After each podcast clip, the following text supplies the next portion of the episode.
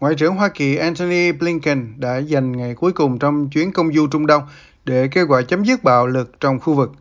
Tuần trước, một tay súng Palestine đã giết chết bảy người bên ngoài một giáo đường Do Thái ở Jerusalem, thể hiện sự tức giận của người Palestine đối với các hành động của lực lượng Israel tại bờ Tây bị chiếm đóng. Ông Blinken đang tiếp tục thúc đẩy giải pháp hai nhà nước cùng tồn tại.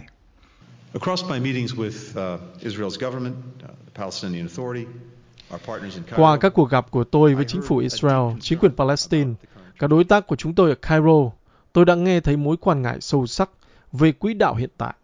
Nhưng tôi cũng nghe được những ý kiến mang tính xây dựng về các bước thực tế mà mỗi bên có thể thực hiện để hạ nhiệt, để thúc đẩy lợi ích lớn hơn cùng hợp tác, để củng cố an ninh cho người dân. Và vì vậy tôi đã yêu cầu các thành viên cấp cao trong nhóm của tôi ở lại khu vực và tiếp tục thảo luận về cách thức thực sự thúc đẩy các bước này.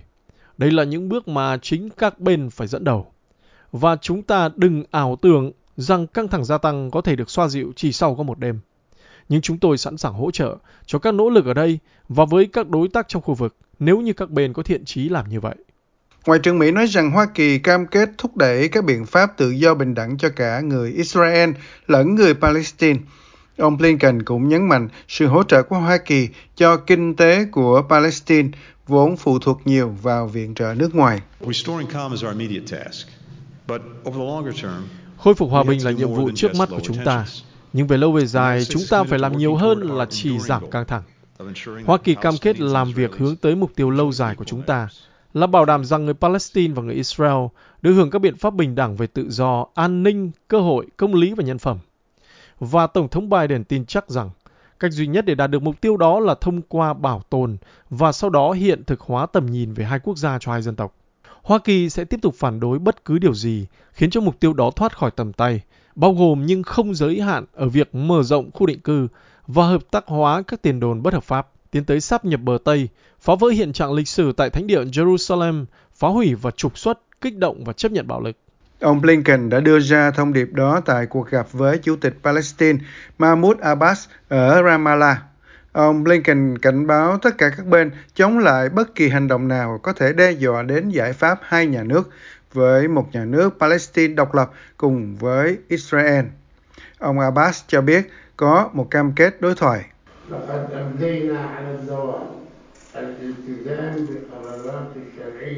Chúng tôi luôn thể hiện cam kết đối với các nghị quyết có tính hợp pháp quốc tế, tố cáo bạo lực và khủng bố và tôn trọng các thỏa thuận đã ký kết. Chúng tôi hiện sẵn sàng làm việc với chính quyền Hoa Kỳ và cộng đồng quốc tế để khôi phục đối thoại chính trị, nhằm chấm dứt sự chiếm đóng của Israel đối với vùng đất của nhà nước Palestine theo đường biên giới năm một nghìn chín trăm sáu mươi bảy, với Đông Jerusalem là thủ đô. Ông Abbas đổ lỗi cho các lực lượng Israel đã gia tăng các cuộc tấn công mà theo ông là đe dọa hòa bình trong khu vực. Việc chấm dứt hoàn toàn các hành động đơn phương của Israel vi phạm các thỏa thuận đã ký kết và luật pháp quốc tế là điểm khởi đầu chính để khôi phục triển vọng chính trị, chấm dứt sự chiếm đóng theo các tham chiếu quốc tế và sáng kiến hòa bình Ả Rập nhằm tạo ra hòa bình và ổn định cũng như an ninh cho tất cả mọi người trong khu vực của chúng tôi và trên thế giới. Tuy vậy, không phải ai cũng ủng hộ chuyến thăm của Ngoại trưởng Mỹ. Một số người Palestine đã tụ tập trên đường phố Ramallah ở bờ Tây và Gaza, mang theo các áp phích và phản đối chuyến thăm của ông Blinken. Lãnh đạo Mặt trận Dân chủ Giải phóng Palestine Essam Abu Dakka nói rằng Hoa Kỳ ủng hộ các hành động của Israel. Chúng tôi bày tỏ sự phản đối chuyến thăm khu vực của chính quyền Hoa Kỳ, ủng hộ sự chiếm đóng của Israel và đứng về phía họ cũng như khuyến khích các hành động của họ bằng cách bảo vệ họ thông qua tất cả các tổ chức quốc tế. Trong tháng này, ba mươi lăm người Palestine đã thiệt mạng trong các cuộc đụng độ với quân đội Israel trong một tháng đẫm máu nhất kể từ năm hai nghìn mười lăm.